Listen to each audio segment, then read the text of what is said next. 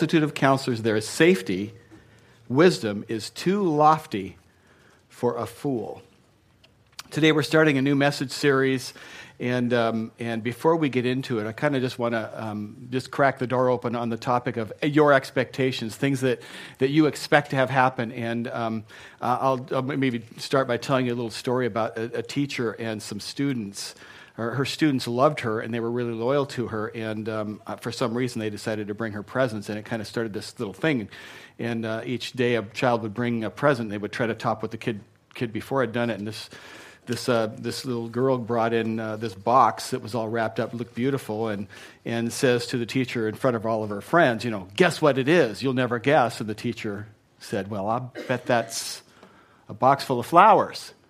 And the little girl said, well, yes, how did you know? Well, because I know your mother runs a flower store, and I just figured, put two and two together. But thank you, the flowers are beautiful. The next day, um, a little boy brought in another box, and uh, guess what it is? And And she, she says, well, I bet it's a box of chocolates. And, well, how did you know that? Well, because, you know, your parents own a candy store. And I just put two and two together. And the, the next day, a, a box, the girl, little girl brings in a box. And, and um, the teacher knows that the parents happen to own a wine store.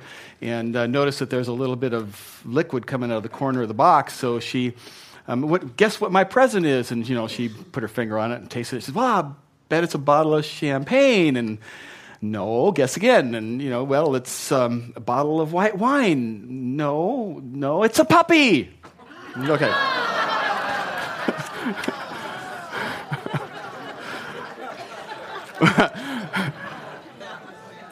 You were expecting something different. Now you know my level of maturity, you'll know what to expect from me in the future. That's my mother's joke. She said, please tell this joke in church. Right, Mom? No. Okay, maybe not. I, I hope that whatever expectations you have about t- today or any time you're in church or any time you come and you, you, you, you involve yourself, you, you've invested the morning. You've come for worship. Don't come to sing songs. Don't come to listen to a teaching. Come expecting that the Holy Spirit has something supernatural planned for you that wasn't on the service order. Um, maybe um, maybe it'll be completely in alignment with what's what's coming from the platform up here, or maybe it'll be something completely different. I, I, I have this thing, you know, people will come to me sometimes and they'll they'll be all excited about the message. Well, that really ministered to me, and they'll tell me about these things I said in the message that I never said. I wasn't even on that topic. Really, seriously, this happens very frequently. And what I know is happening there is that while they're open and available to what the Word is saying or during the worship, the Holy Spirit's in there personally speaking to a son and a daughter that He loves. So hope your expectations are are are, are available. Your expect- expectation is to be available to what the Spirit might speak to you. Um, and I believe um, the Spirit will be and is speaking to people. Um, I, I, this is a new message series, um, and uh, I, I want to start by saying that I think that an awful lot of people, probably very many of you, came in today and you walk through life. We walk through life carrying wounds with us. You know, maybe in some cases they're deep wounds, something you've carried for months or or years. And when you start to think about the person responsible, the person that you believe hurt you, it can be as fresh to you as if it had just happened this morning. Uh, it can, you know, the pain is still there, and you, all of a sudden you find yourself filled up with resentment again. And then someone like me, a pastor, will come along and say to you, well, you know, you need to forgive them. And true, it's really easy, but you're just not there. You're just honestly not there. You know you should be, but you're just just not there. I, I'll tell you a personal story from me. This is this dates back to decades ago, well over thirty years ago in my life, where a guy did something to me that was very, very, very, very wrong. And I didn't deserve it, and it hurt me down, down, down deep. And I thought about telling you, I, mean, I'm, I just don't think that telling you what it was that happened is relevant, so I'm just going to ask you not to go there. I'm just going to say, this hurt. It drilled down, and it just it just got to the quick. It hurt. And um, it was, it was, I would say it was on a list um, that I might have had in my heart thirty or forty years ago that, well, if this happens to me, I'm just not going to forgive that. Whoa. Um, and um, I was, when this happened to me, I, I had some stuff going on in my heart. I'm not very proud about it. I think I, I had some, some hate going on in me. I mean, I, I wanted this guy to suffer and die. I really did. I know you're thinking, did our pastor just say what I thought? Yeah, yeah. I mean, it, it was. I wasn't a pastor then, and it was the way I really felt. And I was a Jesus follower at that point. I I was growing in my understanding about God and and, and his ways, and, and I was forgiven. So, yeah, it was hypocritical, and it was really bad. But it's, you know, I, I still had this hate thing going on in me. I really did. And one evening... Um, I can still see the picture in, in my mind of these events, these moments.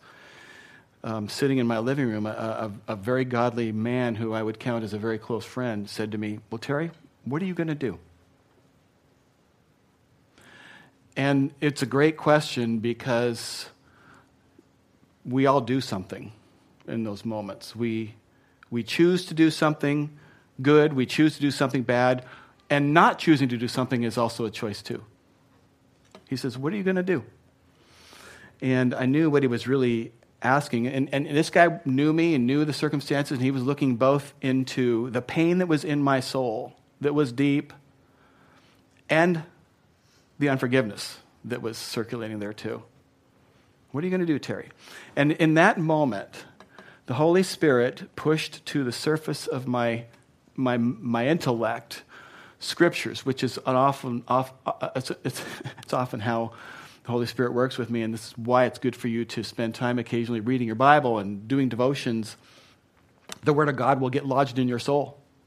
You don't have to memorize the whole book, but when you just crack the book open and spend ten minutes on it in the morning before anything else is going on, or during your lunch break or something, you read through it and you're done with it. You don't realize that you've planted the Word of God down in your soul, and it gets in there and it sticks. And a year later or a minute later or sometime later, the Holy Spirit will just take that one and stick it up there, and all of a sudden it's up here instead of background somewhere. That's what happened to me in that moment. "What are you going to do, Terry?" And the words of Jesus literally came out of my mouth. I, I, I, I, I said to him, and this is Matthew six, verses fourteen, "For if you forgive other people when they sin against you, your heavenly Father will forgive you. But if you do not forgive others their sins, your Father will not forgive yours." It was as if Jesus himself decided to say it to me through me, and I had to own those words because I spoke them. And it was an amazing, miraculous, pain-filled, messy moment for me. And I... I I had this, you know, in those moments, I'm telling you, there was a battle going on in my heart. It was panic because there was nothing in me that wanted to ever forgive this guy for what he did. In my mind, it was unforgivable. It was just, you know, how can you forgive someone who does something that seems absolutely unforgivable? And that's uh, where we want to start today with our new series. And I believe that the things that the Spirit's going to speak to us in, over the next few weeks um, has the potential to make a difference in your heart and, and a difference in your life. Um, and, and so we're going to learn uh, over the next few weeks to learn through the hard things, just like Jesus does.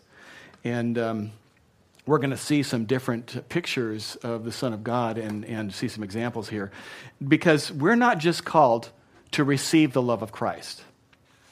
We're called to actually show the love of Christ to, to, to each other. So over the next few weeks, we're going to talk about ways to love people when it isn't always easy. And today I want to take a look at the theme that Jesus forgives sinners. Jesus forgives sinners. And we're going to start in Luke twenty-three, and, and we're going to see in this passage when we get there one of the most amazing displays of forgiveness that you can imagine, you know, and it happens while Jesus is, is on the cross. Now, so to get the context here, Jesus is completely innocent. He has never, ever sinned, and he's now hanging on a cross with two bad criminals who deserve to be there. And uh, this is from Luke in chapter twenty-three. He says, two other men, both criminals, were also led out with Jesus to be executed. When they came to the place called the Skull, they crucified him there, along with the criminals, one on his right and the other on his left. Now, I, I think most people get their mental picture of that moment of Jesus on the cross from something they've either seen on T V or in the movies. You know, you, you think, okay, Jesus is, is on a cross and it's way up there and maybe his feet are up here somewhere, and you, you've seen the pictures, and it, it's a great image, um, um, but it may not be exactly accurate. I'm going to take a minute or two. This, don't mean to be overly graphic, but I want you to understand where he was when he chose to forgive. He, you know, the cross, the, the cross as a form of execution was actually a form of torture, and uh, it was meant to to to to bring extreme humiliation too. It wasn't just physically hard. I mean, it was very, very expensive to to execute someone by crucifixion because of the requirements to have guards present, so forth, and as they would follow it that way, there would be, you know, it was very expensive to do. So, so the process of, of crucifying someone was saved for the very worst of the worst, and it was basically when the government wanted to make a statement.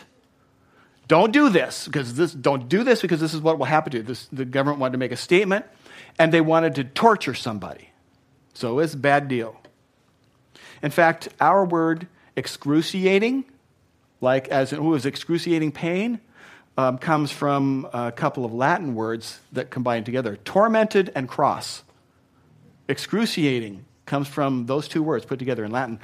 And um, so it was this, you know, crucifixion caused excruciating pain, and, you know, they would drive sticks or, or spikes through hands, and I mean, there was, uh, through the wrists, and it was just not good. And, and um, rather than being way up high, typically, Um, you know, a cross wasn't actually carried up the street like a, like a cross like we would think. There would typically be a big piece of timber that would actually be in the ground, and it would stay there. And the, the person being crucified would carry the cross piece, great big, like the top of a T. They would be carrying that piece, big and heavy anyway. And um, it was... It was machined, or not machined, but it was it was formed by tools so that it would fit onto the top of the, the other piece.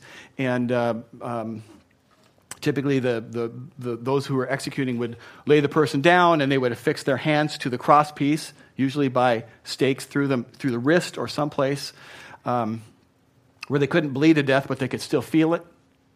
And then actually hung in place, and then their weight would go upon those wounds. And uh, then they would turn the feet sideways, and you know the rest of the story. Many crosses actually had a place partway up where they could take some com- some, some comfort by sitting, but that wasn't comfortable. And um, what was difficult would be to breathe, because they would have to push up with their feet to take the weight off of their diaphragm so they could breathe, and their feet would have wounds. It was terrible, painful, but it wasn't a fast death. So they could make it go fast or long. It was just, it was terrible. And the person who was being crucified might be right on the roadside, and um, you know, if the feet were just fit up, you you would literally be almost eye to eye with a person. So as people would walk by, uh, someone being crucified, they would curse at them, spit in their face. They're eye to eye with this person. Terrible. And that's what happened exactly to Jesus. You know, he's he's on the cross, and, and people are spitting on him, and they're mocking him. And they're saying, you know, hey, if you're the king, save yourself. Come on, show it. Get yourself down from there. And, and that moment when creation was doing its absolute worst to the Creator, to the loving God who was giving his best because of love to wipe out the cost of my sins and yours. Um, they're mocking him. And here's, in those moments, he's in pain, he's being abused and tortured. Here's what he says, verse thirty-four of Luke twenty-three. Father, forgive them. They have no idea what they're doing here. They just don't get it. God, but forgive them. Don't make them pay for this. He was asking for forgiveness for people who had sinned against him for something that seemed totally and completely unforgivable. And if you live on this earth, which I think applies pretty much to all of us in this room, you know, you're going you're going to get hurt by people. You will be hurt by someone. You know, and, and many of you at this exact moment, you're carrying a fairly significant wound. And, you know, forgive me for taking you to a place of tenderness, not the place, I'm not wanting you to be hurt by these words, but I mean, there there are all kinds of wounds that we carry. Some of you, you know, somebody abused you or took advantage of you, or they lied to you, or they cheated you, or somebody hurt someone that you love, somebody that you care about deeply, or and um, took advantage of that person, or, or they hurt your child, or your friend, or somebody who was a Christian, wasn't very Christian-like in the way they treated you and wounded you deeply, or some church that you were a part of did something that just broke your heart and messed things up. Somebody gossiped about you or did something that just devastated you, or a, a boss decided to, didn't like you and it cost you a future or a job, or you just were treated unfairly. Some of you were hurt by somebody who's not even alive. They're no longer alive today. And and yet you're still carrying this weight, or maybe even bitterness about somebody, and they're not even alive anymore. And for some of you, maybe it was a mother or a father who, you know, they weren't there for you, or they touched you and hurt you in some inappropriate way, or they abandoned you. And these are serious, painful truth for many people. And maybe for you, it was something happened to you, and and you have been angry at God ever since. God, how did you let this happen? I just I just can't figure it out in my mind. And for some of you, it's you. You did something, and you look at that, and to you, it's terrible, and you just think, I, I, I'm nothing. I'm never worth anything. And I'm never going to forgive myself. And your forgiveness is towards, your unforgiveness is towards yourself. How? So how do we forgive like Jesus? And, you know, the topic of forgiveness is really at the crosshairs. It's the center. It's the heart of the gospel. Jesus came to forgive sinners, and, and you know, and as, as, as we are forgiven by him, we're supposed to forgive one another. In fact, for people in the world who are skeptical about God and skeptical about Christianity, Jesus tells us that the way they will know that we are his disciples is because we have love for one another. In John chapter thirteen. And I want to give you two t- today, two very simple and uh, quick thoughts. We're actually halfway through the message. Praise God for fast messages, right? Especially when they hurt. Get it on, Terry. Let's get over this. Two simple thoughts that maybe are easy to talk about, but not so easy to do. Um about um, um, how do we forgive like Jesus. Number one, Jesus actually teaches us to pray for those who hurt you. Pray for those who hurt you. That's what he was doing when he was on the cross. That's what Jesus taught us to do. In Luke six twenty-eight, Jesus says this, "Bless those who curse you." What? Okay, that's that's pretty hard, but he's going to take it even further than that. Pray for those who hurt you. I'm supposed to pray for people who hurt me? That's like, yikes. What is the deal there? I mean, some of you are saying, yeah, sure. What's the, what are the lyrics to that song? I'm going to pray for them. I'm going to pray they get hemorrhoids, you know. I,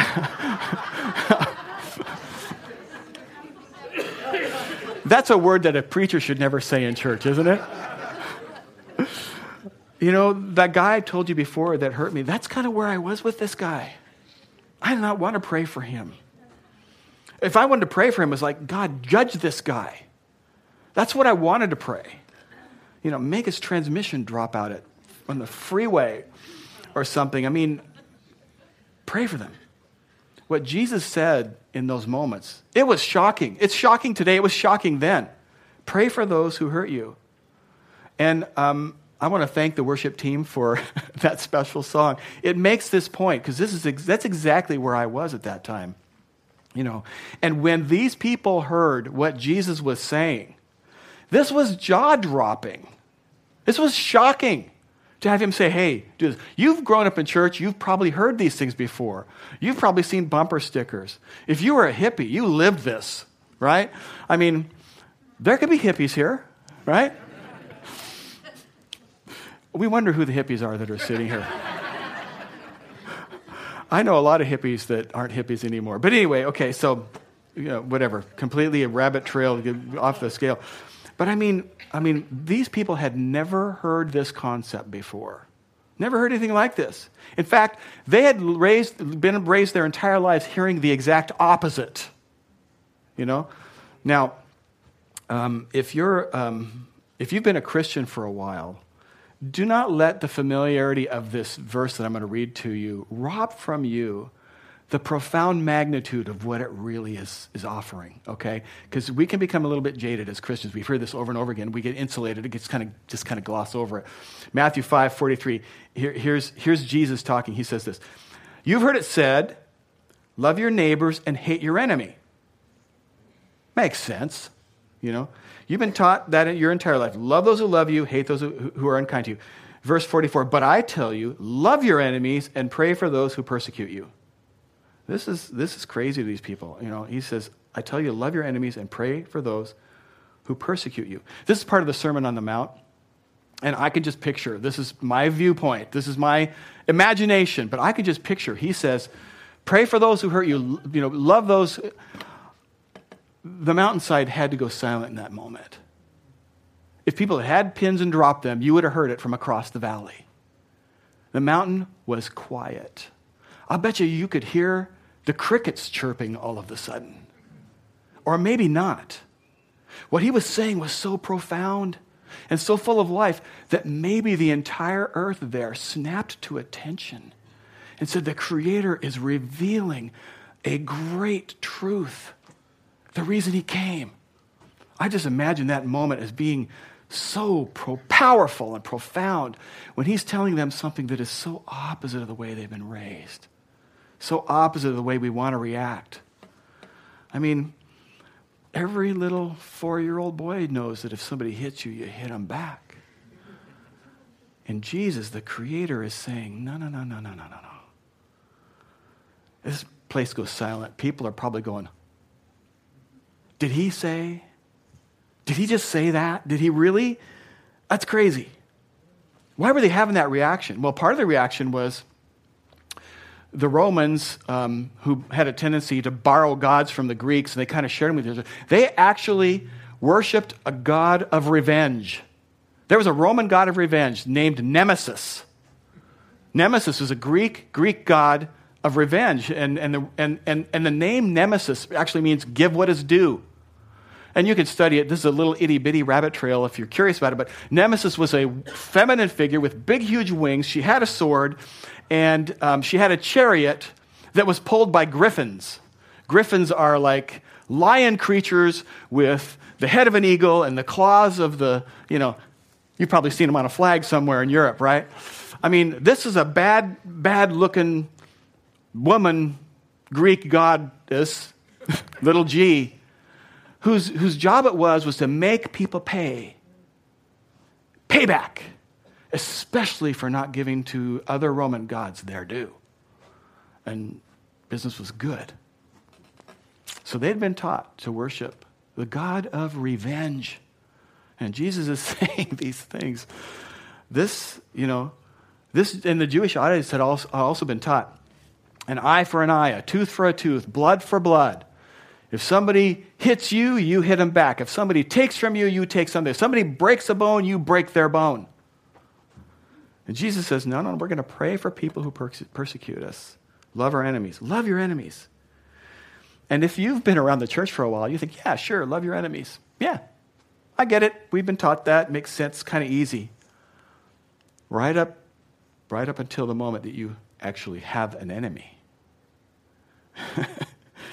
When someone molests somebody you care about, or lies about your wife, or about you, sure, love your enemies. But then when I have an enemy, you know, I don't want to love my enemy. I just don't want to. And here's what I hope that you're going to see in the next couple of minutes. You know, if you've been devastated by somebody, if you've been let down, if you've, somebody's lied about you or gossiped about you, that the first place that we start is we pray for them. We pray for them. And we don't pray that something bad will happen to them. We actually pray for them. Why did Jesus start with prayer? I mean, hard to say. Um, there could be a lot of reasons, but maybe Jesus taught this because praying for somebody who has hurt you takes a right attitude. You may not be really good at the prayer at first, but your willingness to do it requires something to be right in your attitude. A right attitude always precedes a right action, right? A right attitude always comes before we do something that's right. And when I'm overwhelmed with bitterness, you know, there's no way that I'm going to be able to do a right thing. But praying for somebody nudges my attitude, and it might be slow, and my attitude starts to change, but a right attitude will eventually lead to the right actions. And, and if you're waiting for a feeling before you do, you'll forgive somebody, you know, you could still be waiting. When Jesus comes back, you could still be waiting. I mean, if you're just waiting to be in the mood, you may never, ever be in the mood. And this is kind of where I was, and with the help of God, um, with that guy that I wanted to see suffer, you know, my heart knew I was supposed to. But I just wasn't quite there yet. And um, over time, I was able to start praying for this guy, you know. God, do something in his life. It's kind of a safe starting prayer. God, just do something in his life. Don't know what it is you'll do, but whatever you want to do, do that. You know, it kind of is like a nice starting point because something could be all kinds of things, right? All kinds of corrections and stuff. Um, but God, do something in his life. And then after a while, it became, you know, God, do something, really do something significant in his life. You, you get over time, the heart got bigger here, and I started realizing that if you're going to ask God to do something in someone's life, God's only going to do good things in their life. He's not going to do evil things in their life. Might as well get on board with what God's doing. And uh, my heart's starting to change. Got to do something significant in his life. And eventually, eventually, this took a long time, measured in years. I'm not proud of that. Not proud of how slow I am to do the right thing. I'm just being honest with you. Over, over eventually, I started praying, Lord, bless his life. Bless his life. Bring blessings on him, because, you know, it's easier at first to pray to God, do something, than to um, pray for blessings. And here's the deal. When you pray for somebody that you hate, pray for your enemies, your, you know, somebody who's persecuting you, your prayer may not change them, but your prayer will always change you. Your prayer may not change them, but it will always, always, always change you. God, do something significant in their life and bless them, Lord. Jesus taught us to do this. So how do you love in the hard times like Jesus did? You don't just love those who love you and hate those who hate you. We pray for those who hurt us, number one. And then number two, we forgive as we've been forgiven. And this is really, really important. We, we forgive in the same manner that God has forgiven us. Colossians three thirteen, this is Paul. He says, forgive one another. If any of you has a grievance against someone, forgive as the Lord forgave you. You forgive the Lord as the same way that the Lord forgave you. It's the same. I, I don't know about you, but the Lord has forgiven Terry of a lot. He's still doing it. And, um, you know, I, I can't speak for any of you. I don't know what, what you've done, or I don't know how many lies you've told, or I don't know who you've hurt, or I don't know if you've lied to yourself, and I don't know the number of times that the Lord has said, hey, um, Terry, do this, and you've said, no, I'm not going to do it, or don't do this, and you did it anyway. I don't know those things. I can just tell you, I have been forgiven of a lot, a lot. And I'm to forgive others in the same manner that Christ forgave me. And Jesus points out in Matthew chapter nineteen, I'm not going to go there. This was part of the way that I made the sermon shorter by not going there. You can look it up later in Matthew nineteen. But Jesus says that the primary reason we don't forgive other people is because of the hardness of our heart. Our heart gets hard. Yet in our fleshly nature, we may not have what it takes to forgive. But by the power of the Holy Spirit in us, we can learn to forgive um, just like we've been forgiven. So how do we forgive the unforgivable? We forgive as we have been forgiven. And at some point, at some point, it becomes just a choice that we make. You know, I want to forgive. I'm not quite there yet. I'm, but I'm going to choose. I'm just going to choose to do what God's word tells me to do. And today I'm going to make this decision to forgive. I'm just going to choose to forgive. Or we can choose to not forgive and just be bitter. You know, I'm not going to forgive.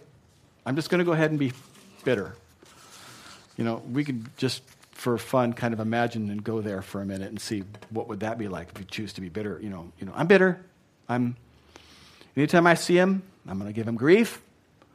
I'm I'm going to have a campfire. I'm going to name my campfire. I'm going to name my campfire bitter. And I'm going to camp out at the campfire of bitter.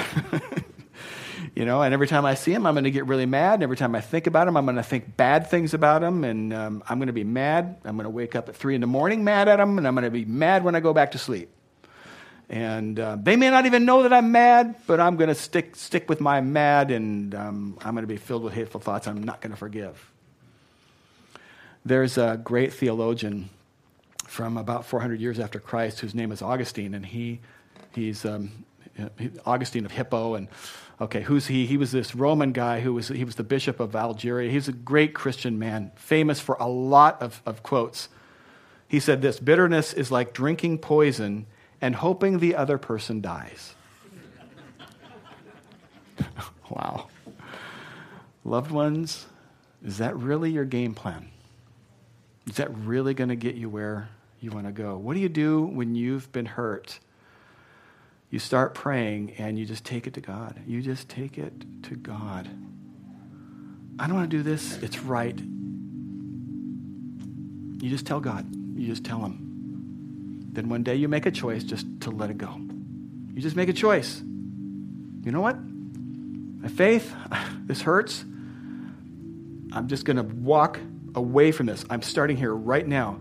I'm going to let go of what they said. I'm going to let go of what they did. I'm going to let go of, you know, of the hurt, the bitterness. I'm just going to let go. I'm just going to let go. And in the very same way that Jesus let go of my sin, I'm going to let go of this. That's where, that's where the choice takes us. And it, it's a faith choice. And I don't know where that guy in my background, I don't know where he is today. I have no idea. I don't know if he's alive or dead. But I genuinely hope he makes it to heaven. I really, really, really do. And and, and he's there. Now, not because this guy is good. Because I have no idea if there is anything good in him. He's not been in my life since this thing happened. But if he gets into heaven, it'll be because, not because he's good, but because of how good Jesus is.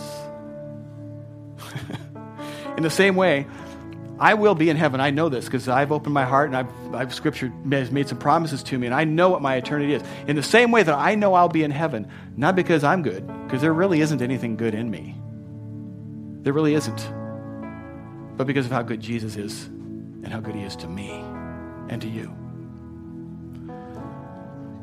And my deal is this, you know, the day that I chose to let that thing go, God set a prisoner free. And you're looking at him. I'm the one he set free. Prisoner was me. Because I forgave someone just the way I've been forgiven. And what, what he did no longer has any power over me.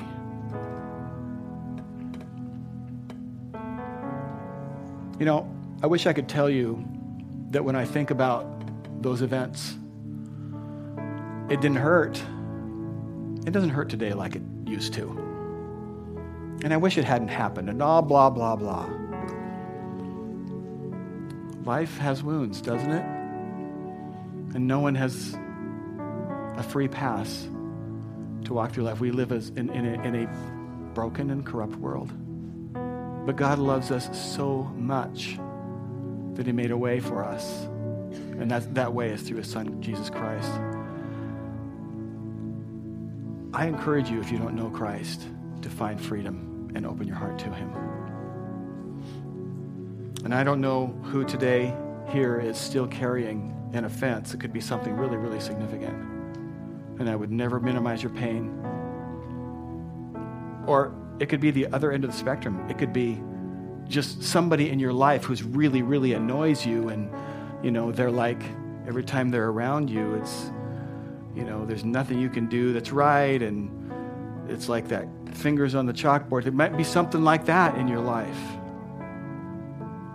You, you, you, you today is a day to choose. I'm just not going to let that get to me anymore. I want to be set free. This other person has nothing to do with it. It's going to be between me and God. Because if we're going to be followers of Jesus, he calls us to that higher standard. He really does. Not because he wants us better than or holier than, but because of what it does inside of us when we let it go. When we let the poison out, health returns. I know the world's going to teach you, love people who love you and hate people who hate you. That's what the world will teach you. When you walk out these doors, it starts right then. That's what the world was trying to teach you. But Jesus said, no, no, no, no, no. We're going to do things a little different. We are. We're going to be different. We pray for people who persecute us. And we love our enemies. And we forgive just as we've been forgiven. That's how Jesus' followers do it. That's how good our God is. He forgives us freely. And in the same way, you and I need to forgive as freely for people who've hurt us. Let's pray. God, today,